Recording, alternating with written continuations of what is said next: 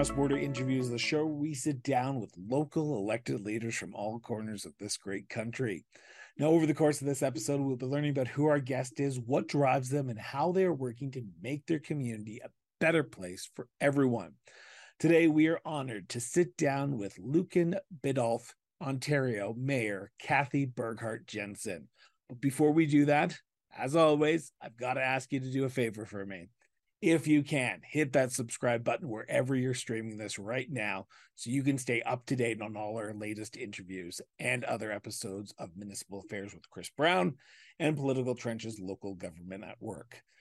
This is where municipal matters matter most. Thank you so much. And now, on to our interview with the mayor. Cathy, I want to thank you so much for sitting down with me today and talking about your community and talking about yourself. And I want to start with a generic question, but it's the basis of what the interview is all about. And that is where did your sense of duty to serve your community come from, Cathy?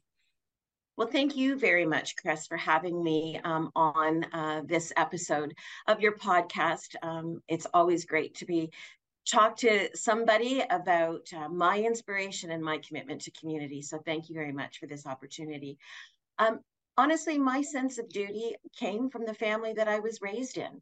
Um, my mother and father always gave back to organizations uh, that they felt were important to them. Um, my mother was very involved in our church, and so from uh, we grew up in the United Church, so she was a proud president of the UCW, and um, we moved from Hamilton, Ontario to London, Ontario when, when I was quite young. And um, she found a volunteer base with um, a local hospital auxiliary. And uh, so we always saw our parents giving back. My father was extremely involved in community. Uh, and even served uh, served uh, our community. He was a member of parliament for London West in the early 80s. And um, then when he was defeated, uh, he went into the municipal uh, realm of, of, politics. So um, I could go on and on about how he gave back to his community, but my parents raised myself and my siblings with the expectation that if you are a member of a community, an organization, uh, anything, then there is an expectation for you to give back and to serve. I, I usually ask the generic follow up, but I kind of already know the answer since your father was an MP and a member of municipal politics. But I'm assuming politics was discussed at the dinner table growing up, and you didn't just come out of it eh, eh, as a green um, uh, person coming into a municipal uh, field. So, uh, was municipal politics brought up before your father entered into the municipal arena? Oh, absolutely. Um, as a bit of background, before my father um, became a member of parliament, he was a broadcaster uh, and um, was very involved in broadcasting and independent broadcasting in Canada. He worked at CHCH in um, Hamilton um, and was provided incredible opportunity there when they became an independent station, came to London um, and worked for CFPL TV uh, at the time, that's what it was. And so, yes, we politics was always discussed at the table. And in fact, um, my younger brother and I, uh, my mother passed away when we were quite young, but so my my brother and I often share the stories of our breakfast time that we shared with my dad in that he would drill us on the news events of the day and he would um, you know quiz us on you know what was happening in Ontario who was the premier um, who is the mayor of London. But not only that what's happening in a neighboring municipality? What's happening in Alberta? Um, so current events politics how municipalities, how provinces, how countries are run was part of our daily discussions. So I, have got to ask, how does someone who comes from a political family decide I'm going to follow in my father's footsteps and give back in the elected arena, give back in the municipal? Because I can tell you, I, I I speak to people across this country and I hear my father was in it, so I wasn't doing it. My mom was in it, so I'm not doing it. I want to go in the different route because I saw the trials and tribulations of what they went through doing what they did. So you saw firsthand what your dad was going through as an MP, as a local elected official. What made you decide, you know what? I see it. I like it. I want to get involved. I want to get involved. so, you know, you're absolutely right. But it's funny, you know, I grew up in a time, politics was very different, you know, in the 70s, in the 80s. Uh, than it is now, and especially at those higher levels of government that we see. You know, we see the behavior at the House of Commons. We see the in in Ontario, of course, we see the antics of Queens Park. And I have to say um, that um, you know, in the 70s and 80s, uh, there was uh, there was respect across party lines, and um, it was a very different decorum um, than I think that we see today. Um, and I have to say, when when my dad uh, entered municipal politics, it, it, was really at that level where I saw the demand on his time, um, people calling um, him, um, where dinners were interrupted with phone calls, where that that that sort of time, that sort of um, press for your personal time um, happened more at the municipal level than it did at, at the federal level for sure. And um, certainly was able to see that sometimes it's not always nice what is what has said. Um, but to how I got involved, um, I think if, if, if my siblings and I, there was four of us, and I think if we were all here today, they would all share that um, where I am today that probably out of the four of us, I, I would have been the one that was least thought that this is where I would end up. um, but I, it was really an evolution, and I can honestly say that at no time in growing up, in in what I've done, did I say, you know, that's something that I want to do. As I say, a real evolution of the things that I have been involved in. So, you know, involved in my kids' home and school, involved in church youth groups, um, uh, involved with um, different community nonprofits, Canadian Cancer Society, organizing events for them in my community. Um, but honestly, I have to say, and I, uh, it is um, my work with with my minor hockey association. I was incredibly involved with our uh, minor hockey association in Lucan. Um, I started off as a parent rep, and then I became a fundraising coordinator, tournament coordinator, and then I was president of our hockey association, and and had great opportunity to be involved in a number of community events. Brought a number of things to the community beyond just traditional um, minor hockey games and that sort of thing.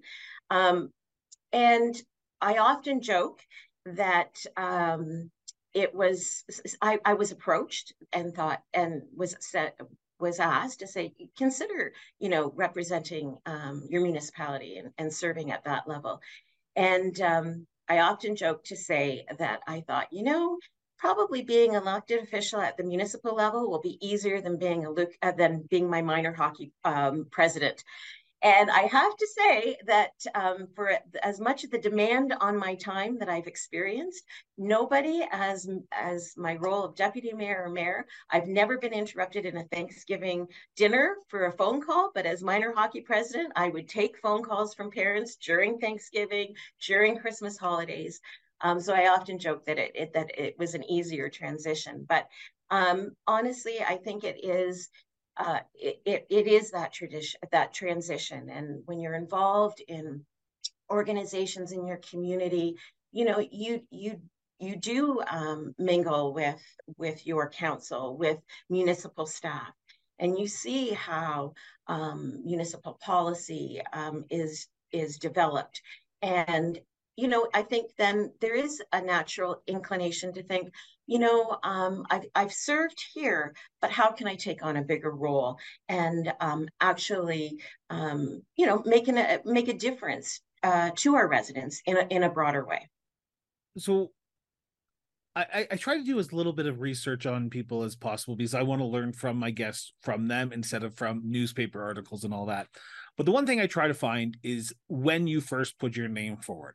And for the love of me, Ontario election results municipally are the worst to try to navigate because there's not easily accessible. Yeah. Now I know in 2014 you put your name for it for mayor.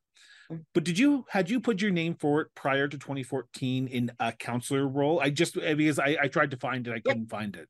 And I and I agree. Um, statistics on on Ontario municipal elections are are, are difficult to find. Um, hopefully that will change since they're being taken over at the provincial level now by um, Elections Ontario. Anyways, I did run in 2010, and I ran for deputy mayor. Um, and I was successful. So I've been on council since 2010, and I ran for the deputy mayor position. Um, we have we're a council of five, and we have three councillors, uh, deputy mayor and uh, mayor. The deputy mayor and mayor run um, across the township, and then we have three wards. Yeah. Um, so I ran um, for deputy mayor um, because I really we had a, a representative um, that that served my ward at the time that I was quite thrilled with, and I felt that my engagement with community, the things that I had done, that I would be successful at the deputy mayor level and that that would fit my wheelhouse better. So I appreciate you, your answer there because now it gives me a better understanding of this next question. And that is, you've been in municipal politics for 13 years now. Uh, four years as deputy mayor, uh, almost with four, eight, 12, let's say 13, uh, almost, uh, almost uh, 10 years, almost 10. Yep. almost 10 years as mayor how much has municipal government changed in those 12 years on uh, as an elected official at the municipal uh, level? Oh i would say that it has changed incredibly. Um, i have seen um, number one i think the level of engagement um, that it takes for elected officials at the municipal level. It's no longer um, it, it, it's not enough just to know um, the policies of your municipality. You really have to have an understanding of how the province works. Um, there is, and I've really seen that partnership, um, or that I should say that relationship. That's a better word, I think.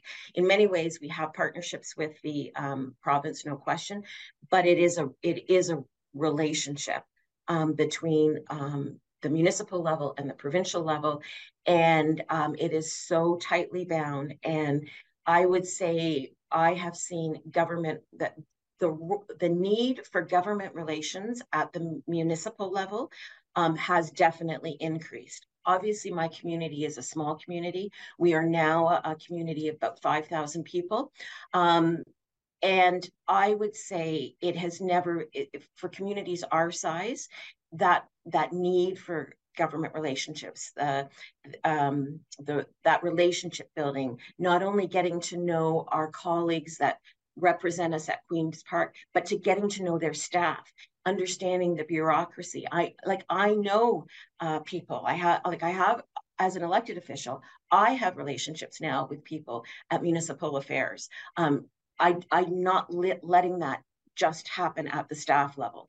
Um, and as I say, I mean, obviously that's always, I think, been a, a, a driver in larger urban centers, but for small rural communities, uh, that has definitely changed. I would say government relations.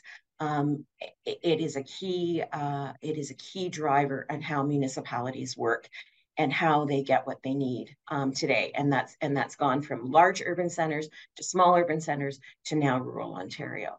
So that's a huge change. I think communication, um, again, from from I'm looking at it from a small uh, municipalities lens, and like now, like we actually we we have an employee on staff that is that that is a communications officer.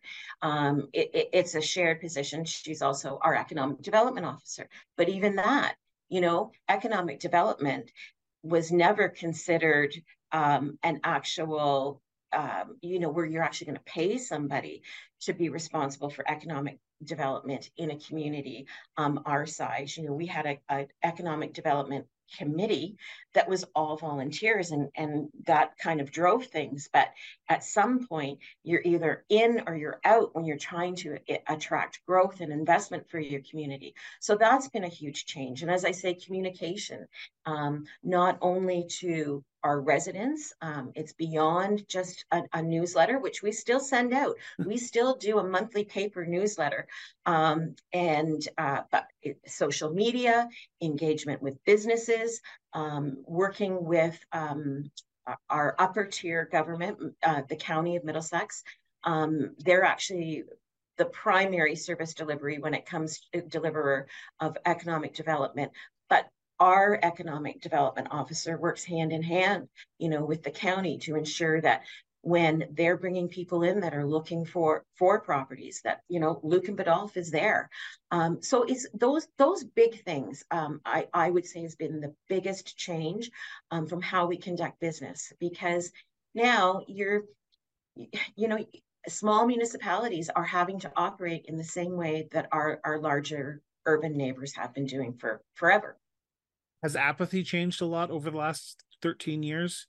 And I say that with respect because I hate yeah. painting a broad stroke here, but I have noticed, and I say that as someone who's an observer of municipal politics across Canada, that municipalities are struggling with engagement. Communications is great, engagement is needed. How do you see yourself in your role as mayor engaging with residents in sort of an apathetic uh, atmosphere where people don't really i don't say care but don't want to focus on municipal politics as much as i do or you do or your and, council colleagues do. Yeah and you know what? Like honestly chris like i i, I think that that is um I, I, I think that that's a statement for yeah like municipalities everywhere.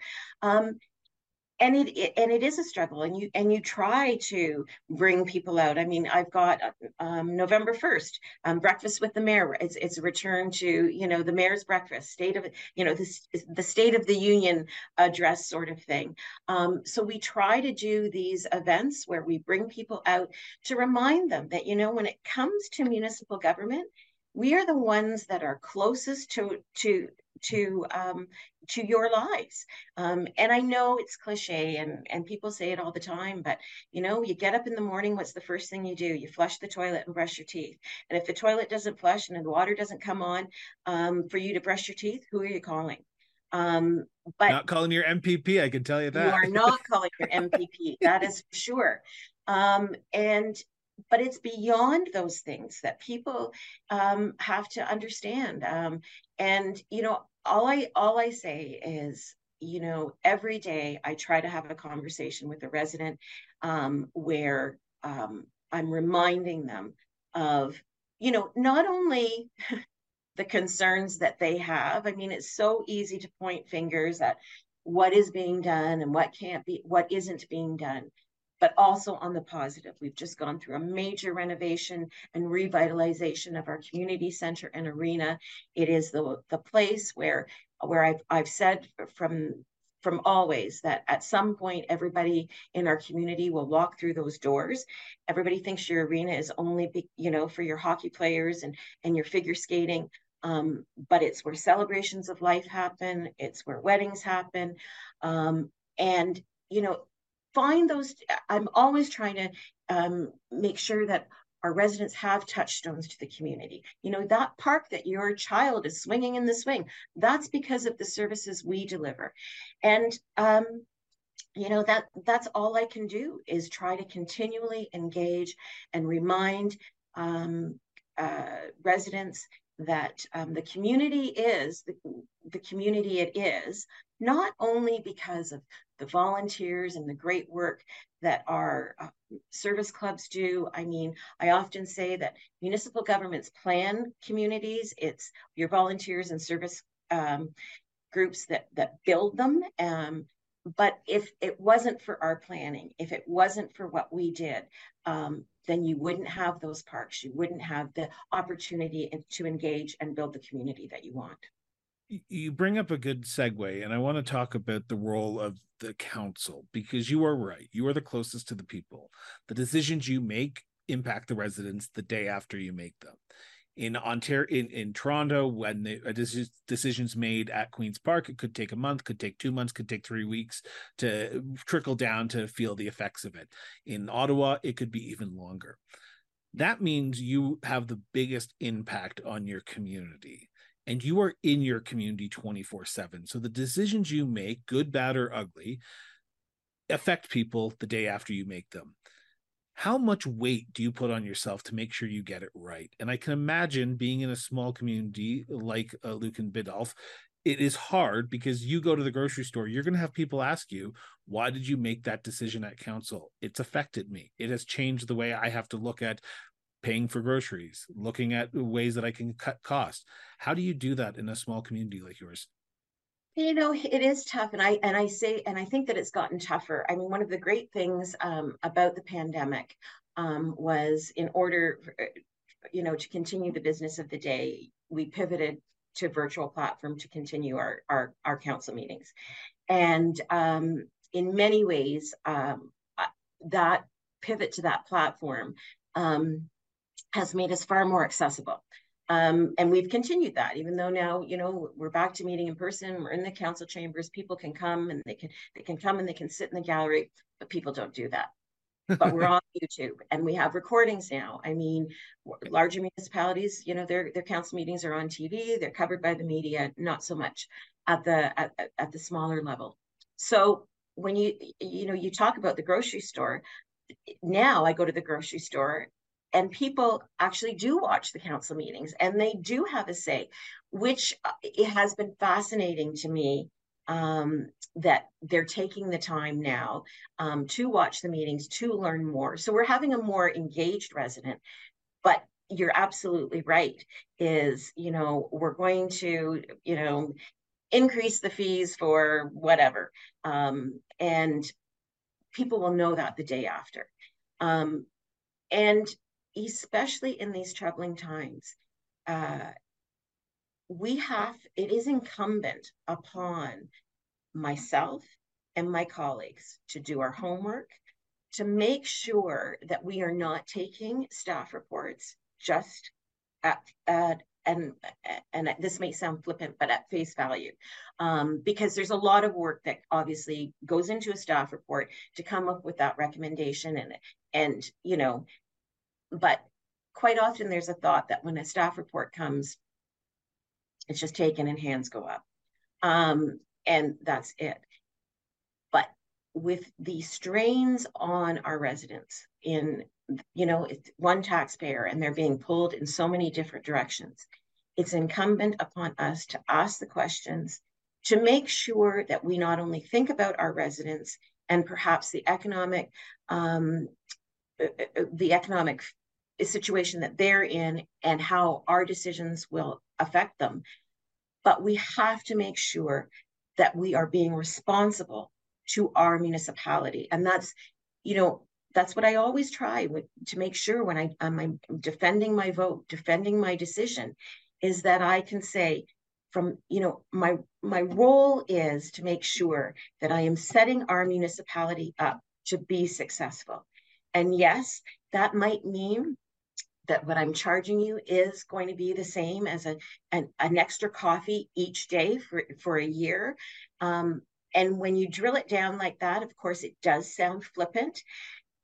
But, you know, by making those decisions and putting that cost across the uh, municipality and, you know, our households, then, you know, five, six, seven, eight, nine years from now, I've either built up a reserve that we can do this, that we continue to make sure that our roads are safe, that they are up to minimum maintenance standards, that they aren't falling apart, that I'm not going to have a bridge um, collapse, those sort of things. People need to know that when we make these decisions, it's not to provide, it's not to present more hardship um, to families, but it's to to make sure that our municipality can function today and tomorrow. So it brings up a good question because you're there to look at the future of your community. You're there to look at the here and now, but you can't forget about the individual person as well. And individual issues are unique because people believe their issues are the most important issues to them. And I can imagine after 13 years, you understand that. How do you balance the individual need with the community needs? Because you only have a certain amount of money at the end of the day to solve your issues in your community. And with a two tier system like the county of Middlesex and then the town, I can imagine it's even harder. Municipalities don't get an unlimited supply of money. You have to balance your budgets. Is no is is the word no the hardest word you have to tell people when people ask you we need this road fixed because my the this street is just horrible and I drive down it every day. You know you don't have enough money, so you have to say no, or it's going to be fixed, but maybe ten years from now if we have the money. Mm-hmm. Yeah, like no, it's I mean it's all no is like the worst thing you can say to people, but it's also I mean like it, uh, it's like what you tell your children, right? You know, ask the question, what's the worst that can happen? You can say no. Yep. When you ask the question, even if the answer is no today, maybe that sparks the discussion as to, well, you know what? That might be in our asset management 10 years from now, but where is the community growing? Um, how is this happening? Maybe actually we need to look at that asset management plan, and maybe that's a discussion we're actually having in five years. Um, you know, so like those are for those broader, you know, um, questions. When those when residents come and um, you know ask for you know something in their neighborhood. That's when it gets difficult because you know to your point um, you can't say yes to everybody. And just because you want it in your park or on you know at the end of your driveway doesn't mean that that's the best for um, the municipality as a whole. And you know we do have limited budgets. You know we there's not a lot of non-discretionary spending that municipalities have. We have a limited source of income, um, and you know we have we have things that we have to pay for. Um, so what's left over is often not a lot. But when a resident, as I, it's, it's back to that whole thing about thinking about well how can this be done differently in the future or or putting something on the radar so you come and you ask me for yeah, something in in the park in your neighborhood well you know that's that's not happening but it may be you know you get the stuff okay let's look at this for a year and i know it frustrates people government's like the slowest way to do business things don't happen immediately um well, they happen faster maybe... than the provincial and federal government. Let's be honest there. Municipalities, it's three readings. It's not three meetings, committee hearing, and then 12 other committee hearings. But you can you know you can bring an idea to council and okay is there traction? Are you hearing this from elsewhere? Maybe the discussion that i have with you chris today and then in three weeks i'm, I'm having coffee with somebody at another part of the municipality and they say something. And maybe this is a trend that we're hearing um, and it can be put on the radar um, and that is the other great thing about, you know, obviously municipal governments is that you have the ear of your politician, and if you can, you can see trends a lot faster. Um, you can you can make these decisions uh, with with um, you know for your government. You can make them faster. Often, as I say, your residents think they happen slow, but um, you know things change in municipalities quickly, uh, and um, if you can get the ear of a local councillor um, and keep repeating it over and over and over again, um, I think eventually that's how you get change. I want to turn to the the town as a whole now. And before I ask this question, I'm going to preface it by saying this is a conversation between the mayor and myself. This is not a motion of council. This is not a direction of council. This is not a policy of council. This is her opinion. Don't know why, but we get emails. so, mayor, in your opinion, as of the time of recording this, what do you see as the biggest issue or issues facing your community today? Infrastructure. Um, so? Well, in the need um, and money and a lot.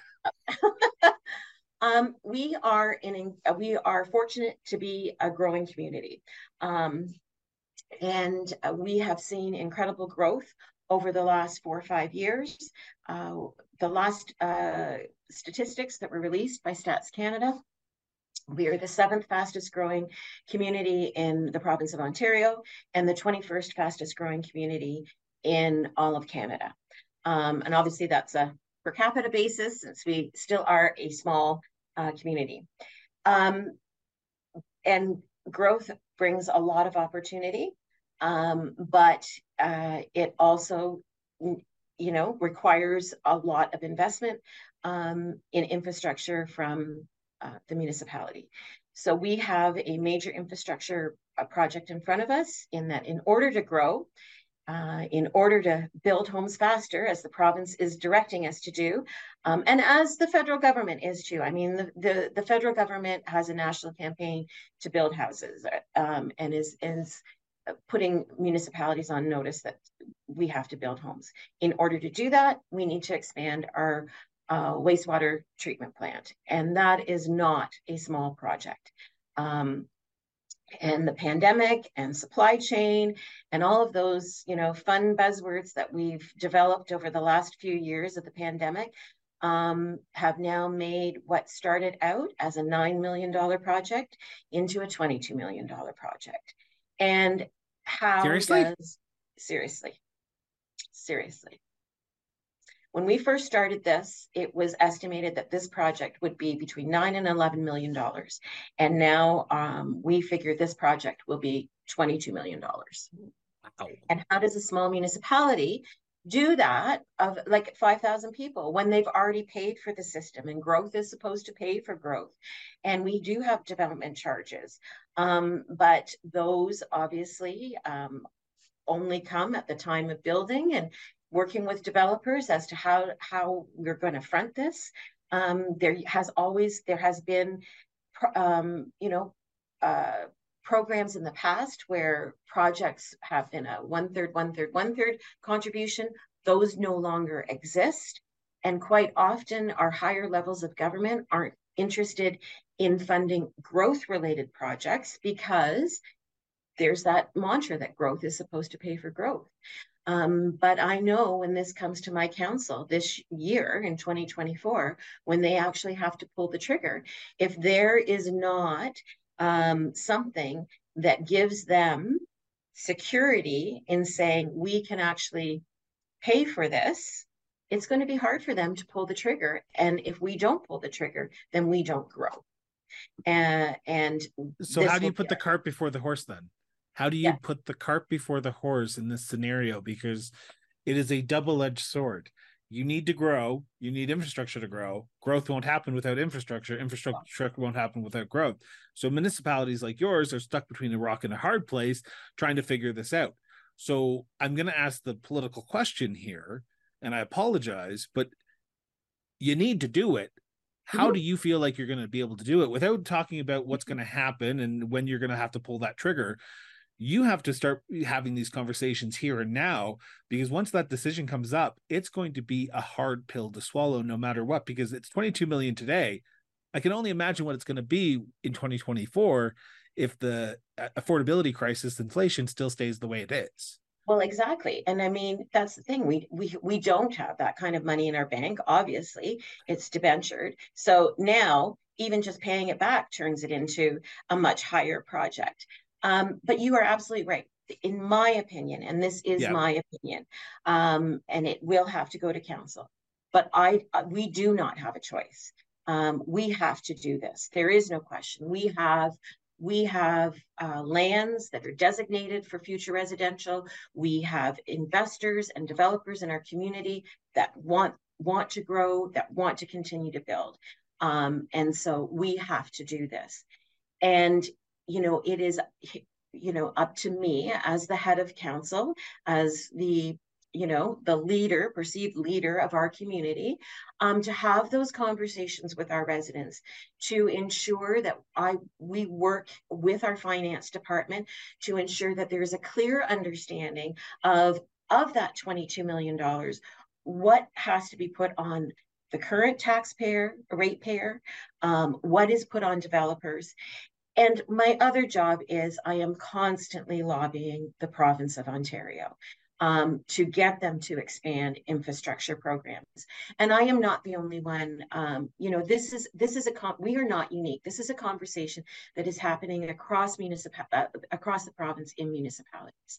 Um, we, as I say, municipalities have limited resources as to how they can raise funds. And if the province is not a player in these games, um, you know, then you are going to have municipalities that are going to be um, say full stop. And um, you know, the province's mantra of building homes faster is not going to happen. You know, you bring up an interesting point about putting the cart before the horse. And um, you know, we're seeing that with how the province has developed um, you know, their lane um, and you know their directives and and the wanting to build homes in that they said this is the path that we're going down. They didn't have conversations with municipalities and they didn't construct it didn't consider aging infrastructure across the province. Um, so you know it, these are difficult uh, conversations. I really do put my pollyanna hat on. I um, i do have faith that the province and the feds will come to the table uh, with with programs because otherwise uh, Ontario will not be able to grow in the way that that we're that we're being asked to. Do you have developers knocking on your door today? Like if Absolutely. I went to your so people want to build in your community. We just went through an official plan process in um, that we had to, and a part of that was a municipal comprehensive review where we were expanding our boundaries, um, our growth boundaries, and um, there's a whole mathematical formula as to how how large you can grow and we could only grow by 137 acres and we had applications for almost 700 acres to be uh, to grow by. So um, you know we still have developed our official plan will be um, will be appealed based on that because uh, we have developers that want to develop. And um, as i say they want to get shovels in the ground. Um, even with where we are um, as a country with with our interest rates and and everything um, we've had developers that have been doing all their background work this year. Um, and i really do suspect in 2024 um, that uh, you will see shovels back in the ground in Biddulph. do you have nimbyism alive and well in your community do people not want to see the community change? Because you're there to make the sure the city grows make sure the town grows make sure that things move forward. But there's people who move to your community have said i want it to stay the same. I don't want it to change. How do you balance the needs of the people who want what they're what they have grown accustomed to with the understanding that if growth doesn't happen people's taxes are going to have to go up 30% 10% over 4 years? Absolutely. I mean and that's and that's I mean, you know, you drill it down. I mean, that's the first thing you throw out. But um, are they about... willing to hear that though? well, they don't understand, right? You know, and then you, but then, and that's the whole thing. And then you you say, well, okay, but if if you don't raise the taxes, then you know this isn't happening, and you're looking at service deliveries, and you're looking at this, and you're looking at taking away, and then all of a sudden the lights go on. All these things that you've been become accustomed to are no longer going to be there.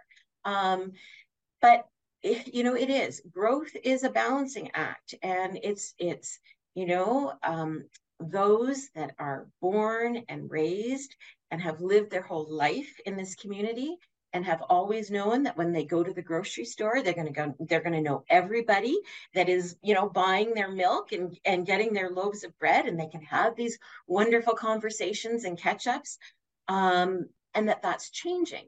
Um, and you know there's always going to be a there's always going to be a group that is going to say we don't need to change. We can always be this way.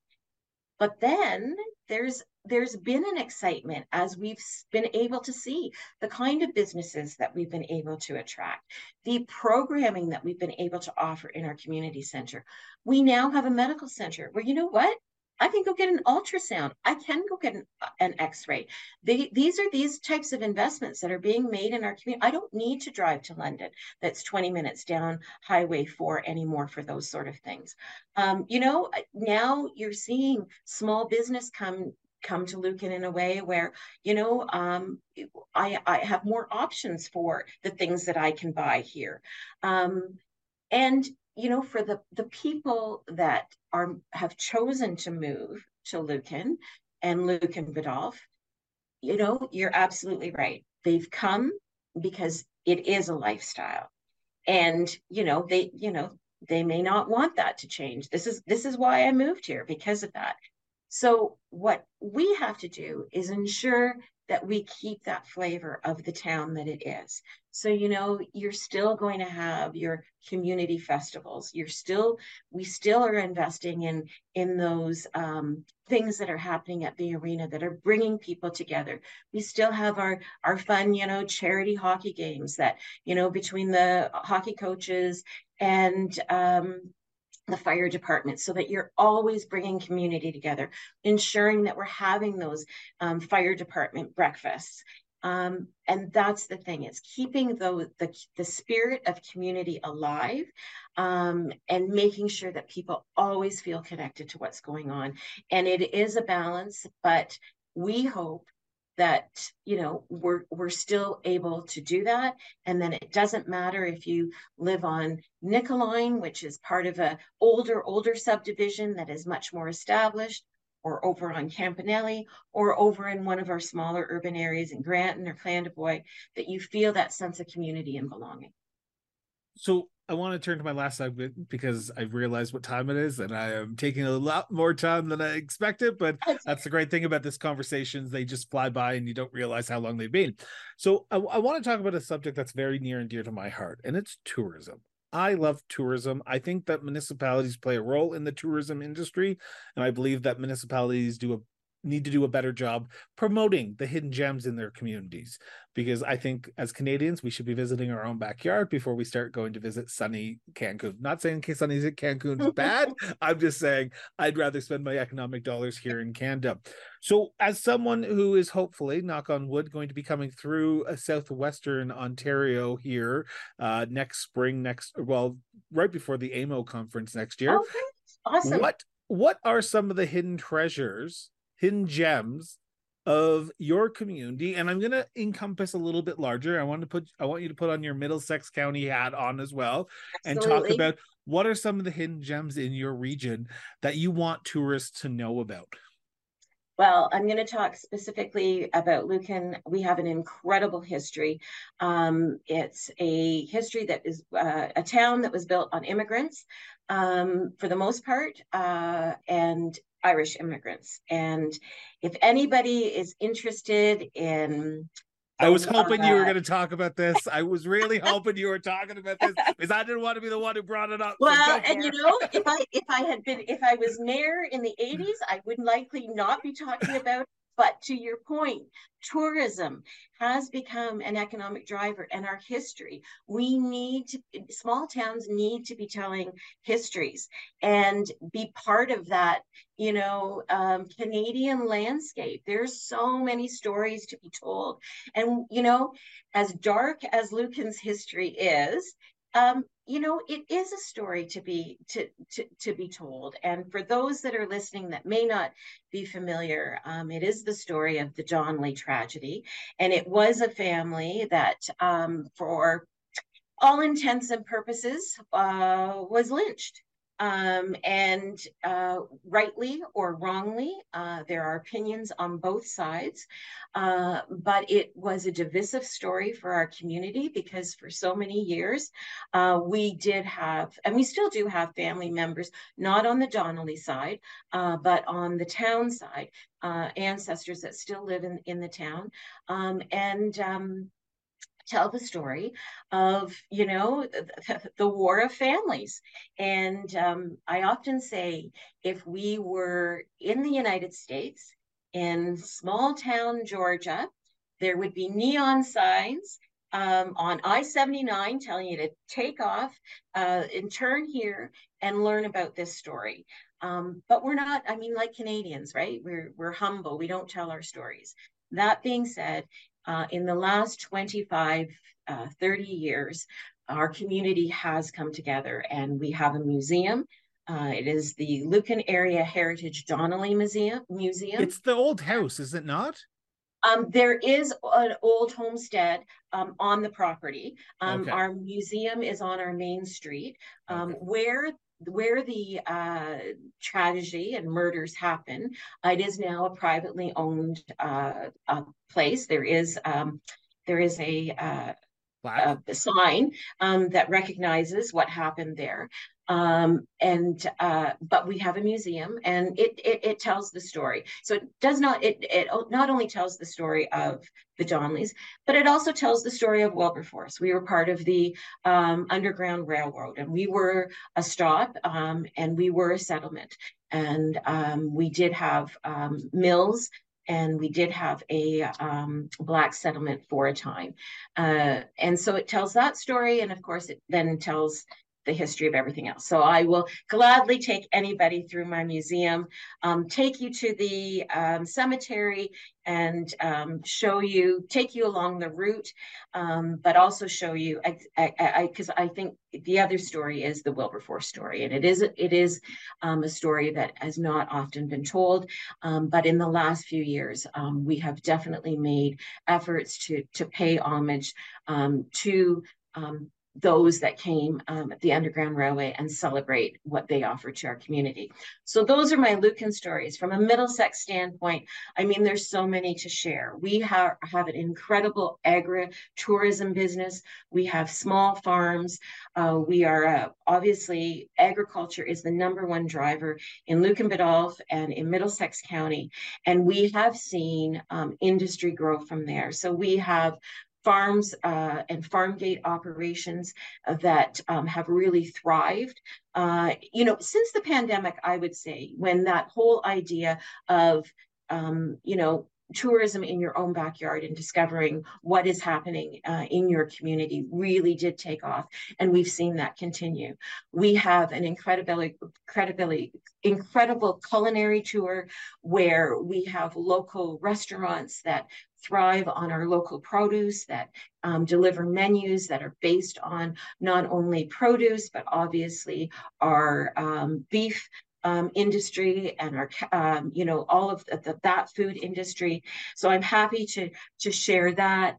And we have, you know, small business, um, you know, you know, incredible makers and artists in our community that um, uh, obviously have um, businesses that thrive not only in their workshops at home, but on you know an online business that have made them accessible to so many um, a broader audience. So I have lots to share across uh, Middlesex County. Uh, our small businesses and investments that have been made uh, locally, uh, in, in, internationally, are something to be proud of. Um, what about yourself? Where do you go? Where do you go in the community, in the region that you can, or the county, sorry, to just let it all go, to decompress, to let yourself recenter yourself, refocus, because you know tomorrow morning is another day and you're going to be at more challenges, more opportunities, and more meetings that could be 30 minutes like on on your October 17th council meeting or three hours like some meetings. So where do yes, you go unfortunately, October 17, 35 minutes. I mean I was impressed, I gotta say. Yes, that's right. I'm such an efficient uh, media, media a meeting um, chair. Um, honestly, where do I go? I go home. And I am incredibly fortunate to live where I live. I have a um, hobby farm. It's 35 acres. And fun fact, it is the highest point in Middlesex County. Um, my road is Observatory Drive, and uh, there is an observatory on my road that is managed by the University of Western Ontario. But that is where I go. I um, walk my road every single morning. And I am grateful for the opportunity that I have. And, um, you know, that is where I can go. I can, I can scream there if I need to, if I am frustrated, if I um, am feeling incredibly down, I can cry, I can find solace and um, I can be inspired. So that's that's where I go. I know it sounds cheesy, but I have a family. You're not the only. That, you're only. You're not the only counselor or mayor who said they're home. So I could. Yeah.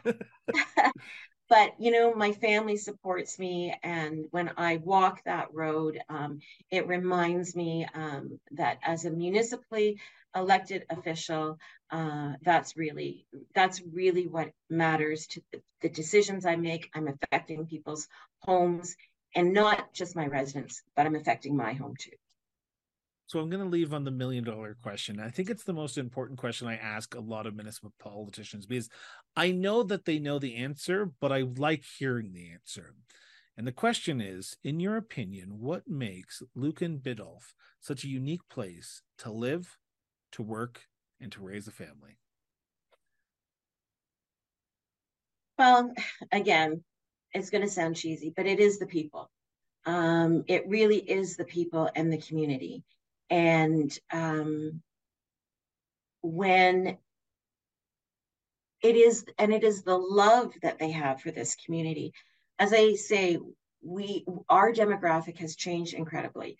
You know we are no longer a, a community where you know everybody. Um, we have people that have moved here um, that have come from the gtha that have come from northern ontario. And there's a variety of reasons for why they've chosen to live here but they have chosen to live here. They have they don't have roots but they have chosen to become part of this community. And you see that in the lions club in that you know it's not only lions members that have have lived here forever but it's they've got members that have only lived here for two years. And people have an investment in lucan in lucan biddulph in granton in clandeboye they want to be part of the community and they want to make it better. Um, we have seen uh, events in our community that have um, you know ripped us at our core. We have we have seen despair and we have come together. And we have had incredible joy. Uh, we were, you know, Kraft Hockeyville in 2018. And when we came together to experience that, um, it, you know, it brought everybody together, old and new. You knew people you didn't, hugging, crying. Um, and it just solidified uh, what community is. And i do see I, I, do see that each and every day. And um, it's all very well and fine for us to um, make policy pass resolutions and everything. But if you don't have people that are committed to making your community better then it's all for nothing. And i am fortunate that that is what happens at my home in my home. I want to thank you I want to thank you so much for doing this. Um, I can imagine as a local official, you don't hear this enough, but I want to say this as well. Thank you for serving your community. The days, the day-to-day challenges that municipal politicians have to deal with, would would would crush a normal person, but you deal with some big issues, and you do it for the sake of your community, and you do it for the sake of the greater good. So thank you so much for serving your community and thank you so much for being part of growing your community but also growing Canada because you are the closest to the people you make the biggest impact and I don't think you get hear that enough. And uh, as in Ontario this week, as of recording this, it is local government week. Yep. I, I want to say thank you so much for serving. So thank you. Well, thank you very much, Chris. I mean, I it, it is an honor. It's a privilege. It's something that I I don't take lightly. Um, I am humbled by the experience, and it really is because I love where I live, and um, you know, I love what I do, and uh, for all the downs, there's a there's certainly a lot of ups. So I, I want to thank you again for this opportunity. Um, it's been great. Um, I mean, yeah, it, an hour's gone by. I I can't believe it. I could probably talk to you for the next, you know, two, but I really do appreciate the opportunity to have this conversation with you. So thank you. Thank you for joining us for another great episode of the Cross Border Interviews. Your continued interest in diving deep into the issues that shape our communities across Canada is both inspiring and essential to our mission of the show. Now, as we wrap up, it is my hope that you've gained valuable insights into the intricate world of municipal politics from our guest. Now, if you found this dialogue as engaging as I did, don't forget to hit that subscribe button today. By subscribing, you're not just staying up to date with the latest conversations, but you're also playing a vital role in supporting our endeavor to bring you more meaningful content like you saw today. Now, we couldn't embark on this journey without your support as well. Creating content that sheds light on the issues affecting municipalities requires dedication and resources. Now, if you believe in our mission and want to help us to continue to grow, please consider visiting our support page conveniently linked in the show notes, or by visiting www.crossborderinterviews.ca. Every contribution, big or small, goes a long way in ensuring that we can keep delivering the kind of content that you've come to expect from us. Now, once again, thank you for being part of the Cross Border Interviews community. Your engagement is what fuels our passion for shedding light on the issues that truly matter. Until next time, stay informed, stay engaged, and most importantly, just keep talking.